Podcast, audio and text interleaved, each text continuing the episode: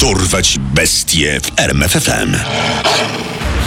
Imię i nazwisko. Angel Maturino Resendis, Znany także jako kolejowy morderca oraz Rafael Resendes Ramirez, Angel Reyes Resendis. miejsce i czas działalności. USA lata 80. i 90. Liczba ofiar.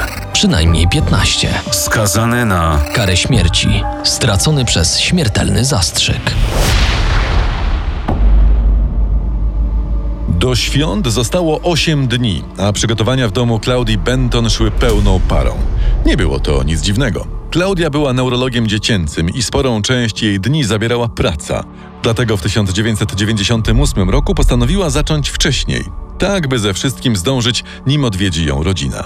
Zmęczona pracą i obowiązkami domowymi położyła się spać. Gdy do jej domu wszedł mężczyzna, spała jak kamień. Potem przeżyła prawdziwy koszmar.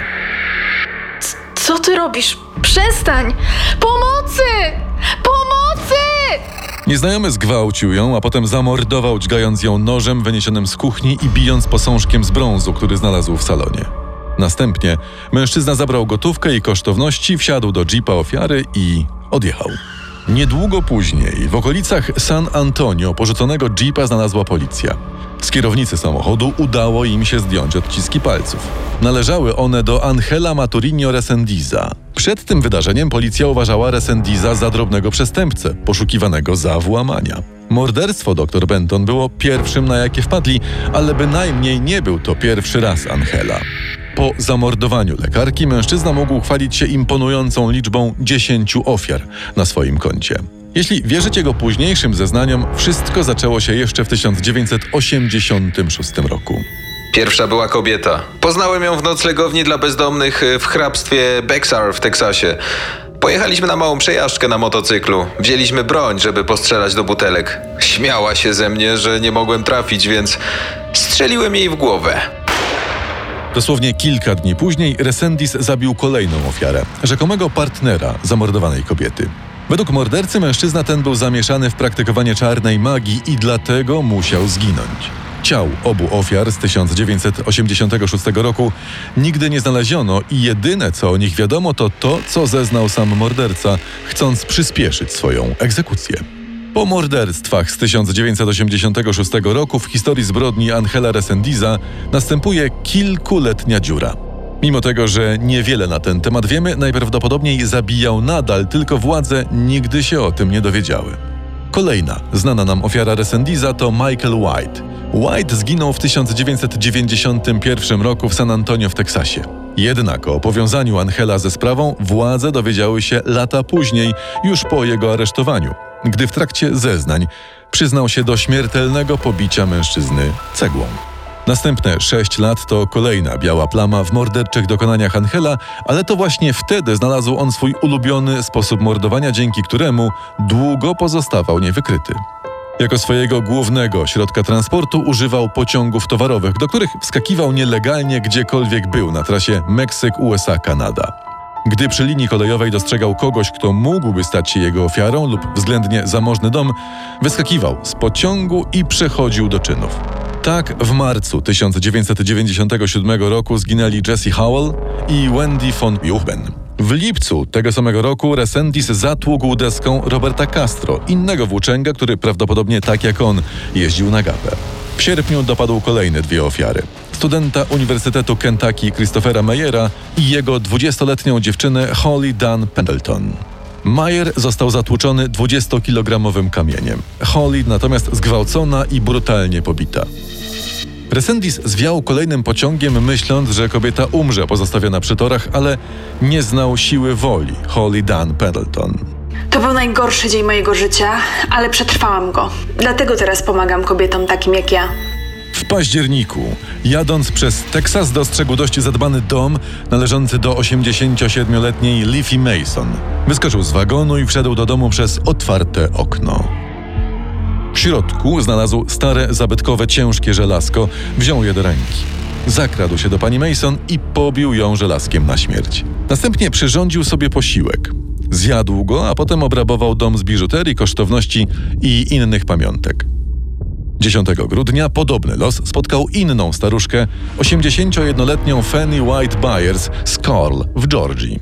Siedem dni później Angel Resendis włamał się do domu dr Benton, gdzie też zrabował kilka cennych drobiazgów. Na święta wrócił do Meksyku, a biżuterię podarował jako prezenty swojej rodzinie, głównie matce, siostrze i żonie. Od śmierci dr Benton i znalezienia odcisków Resendiza w jej jeepie policja usilnie próbowała zlokalizować mordercę, ale zadanie to było niemal niewykonalne. 2 maja 1999 roku Resendiz uderzył ponownie. Tym razem jego ofiarami byli Karen i Norman Sernikowie. Państwo Sernikowie mieszkali w dość bogatym domu w Weimar, w Teksasie. Sprzed domu Angel ukradł auto, czerwoną sportową Mazdę. Policja znalazła ten porzucony samochód trzy tygodnie później w San Antonio. Zgadnij, czyje odciski znaleźliśmy w samochodzie państwa Sernik. Angela Resendiza. Tego samego, który zamordował panią Benton. 4 czerwca Angel zamordował aż dwie kobiety. Pierwszą z jego ofiar była 26-letnia nauczycielka Noemi Dominguez. Morderca włamał się do mieszkania kobiety i zamordował ją kilofem. Następnie ukradł kluczyki do jej białej Honda Civic i pojechał przed siebie. Droga z Houston zaprowadziła go do Dabiny, gdzie jego uwagę przykuła pewna farma, której właścicielką była Josephine Konwicka. Pani Konwicka, podobnie jak wcześniej Naomi Dominguez, zginęła od ciosu kilofem. Resendis chciał porzucić Hondę należącą do Dominguez i ukraść auto Konwickiej, ale nie był w stanie znaleźć kluczyków. Wsiadł więc z powrotem do Hondy i przejechał jeszcze kilkaset kilometrów, po czym porzucił ją przy moście w Del Rio, tuż przy granicy z Meksykiem. Sam skierował się jednak w drugą stronę i wskoczył do pociągu jadącego na północ. 15 czerwca wysiadł z pociągu w Gorham w Illinois. Jaki piękny dom! I to tak blisko torów. Szkoda zmarnować taką okazję. W domu przebywały dwie osoby: 80-letni George Morber Sr. i 52-letnia Caroline Frederick. Resendis zakradł się do domu i znalazł strzelbę. Narobił jednak trochę hałasu i domownicy znaleźli go. Niewiele się zastanawiając, Resendis zastrzelił Morbera, a potem, nie chcąc zmarnować czasu na przeładowanie broni, zatługł Frederick kolbą. Następnie obrabował dom. Zabrał też kluczyki do czerwonego pick-upa, którym odjechał z miejsca zbrodni. Auto porzucił jakieś 100 kilometrów dalej, w Kairo, gdzie wskoczył do pociągu. Zarówno w aucie, jak i w domu policjanci znaleźli odciski palców Angela Maturinho Resendiza, zyskując tym samym potwierdzenie faktu, że mają do czynienia z nieuchwytnym seryjnym mordercą działającym na terenie kilku stanów. Nie zastanawiając się długo, poprosili o pomoc FBI. Departamenty policji z Teksasu i Illinois proszą nas o pomoc w złapaniu jakiegoś seryjnego. Może wciągniemy go na listę najbardziej poszukiwanych. Tak też się stało. 21 czerwca 1999 roku Angel Maturinho Resendiz stał się 457 osobą w historii USA, która trafiła na listę 10 najbardziej poszukiwanych zbiegów. W międzyczasie policji udało się wytropić siostrę Angela, Manuelę, która pracowała nielegalnie w Teksasie. Kobieta widziała plakaty z twarzą brata jako groźnego zbiega. Obawiała się, że znowu zamorduje, albo że FBI zastrzeli brata, ale najbardziej bała się, że straci pracę i zostanie deportowana. Dlatego zgodziła się na współpracę z policją. 12 lipca 1999 roku Manuela pomogła zorganizować spotkanie z bratem na moście łączącym El Paso w Teksasie z Ciudad Juarez w Meksyku. W spotkaniu, oprócz rodzeństwa, brał udział strażnik Teksasu Drew Carter i duchowny przewodnik rodziny Resendisa. Po kilku godzinach negocjacji Resendis poddał się Carterowi, wierząc, że dzięki temu uniknie kary śmierci. W areszcie Angel wyznał wszystko. Przyznał się zarówno do morderstw, o które był podejrzewany, jak i tych wcześniejszych, o których policja nie miała pojęcia. Wyznał nawet, że zabił także siedem osób na terenie Meksyku. Co ciekawe, niektórym rewelacjom Resendisa nie dowierzał sam prokurator generalny Teksasu Jim Maddox.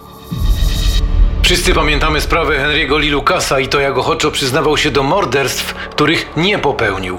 Mam nadzieję, że tym razem nie popełnimy tego błędu i nie zaczniemy przypisywać wszystkich morderstw w pobliżu torów panu Resendizowi. Proces w sprawie morderstwa pani Benton, w którym dysponowano najsilniejszymi dowodami, ruszył jeszcze w 1999 roku, a morderca szybko zrozumiał, że obietnica Cartera nie zostanie dotrzymana i najprawdopodobniej czeka go śmiertelny zastrzyk. Mimo tego proces ciągnął się latami. Psychiatrzy orzekali, że Resendis jest poczytalny, ochrona utrzymywała co innego. W 2006 roku, mimo oczekującej apelacji przed Sądem Apelacyjnym V Okręgu, sędzia sądu pierwszej instancji podpisał wyrok śmierci i tym samym przypieczętował los Angela Maturinho Resendiza. W swoim ostatnim oświadczeniu, tuż przed podaniem śmiertelnego zastrzyku, morderca błagał o wybaczenie. Chciałbym zapytać was, czy znajdziecie w swoich sercach zdolność do wybaczenia mi. Nie musicie tego robić. Wiem, że pozwoliłem diabłu rządzić moim życiem. Proszę was, byście mi wybaczyli i proszę Boga, by wybaczył mi to, że pozwoliłem zwodzić się diabłu. Dziękuję panu za to, że miał do mnie cierpliwość. Nie zasługuję na to, by sprawiać wam ból. Wy nie zasługujecie na to, bym wam go sprawiał, ale zasłużyłem na los, jaki mnie czeka. Angel Maturinho Resendiz zmarł 27 czerwca 2006 roku o godzinie 20.05. Obecny przy egzekucji mąż pani Benton, George, nie znalazł w sobie siły, by wybaczyć mordercy. To było czyste zło w ludzkiej formie. Kreatura bez duszy, bez sumienia, bez poczucia jakiejkolwiek skruchy, bez szacunku dla ludzkiego życia. Poznaj sekrety największych zbrodniarzy świata. Dorwać bestie w RMFFM.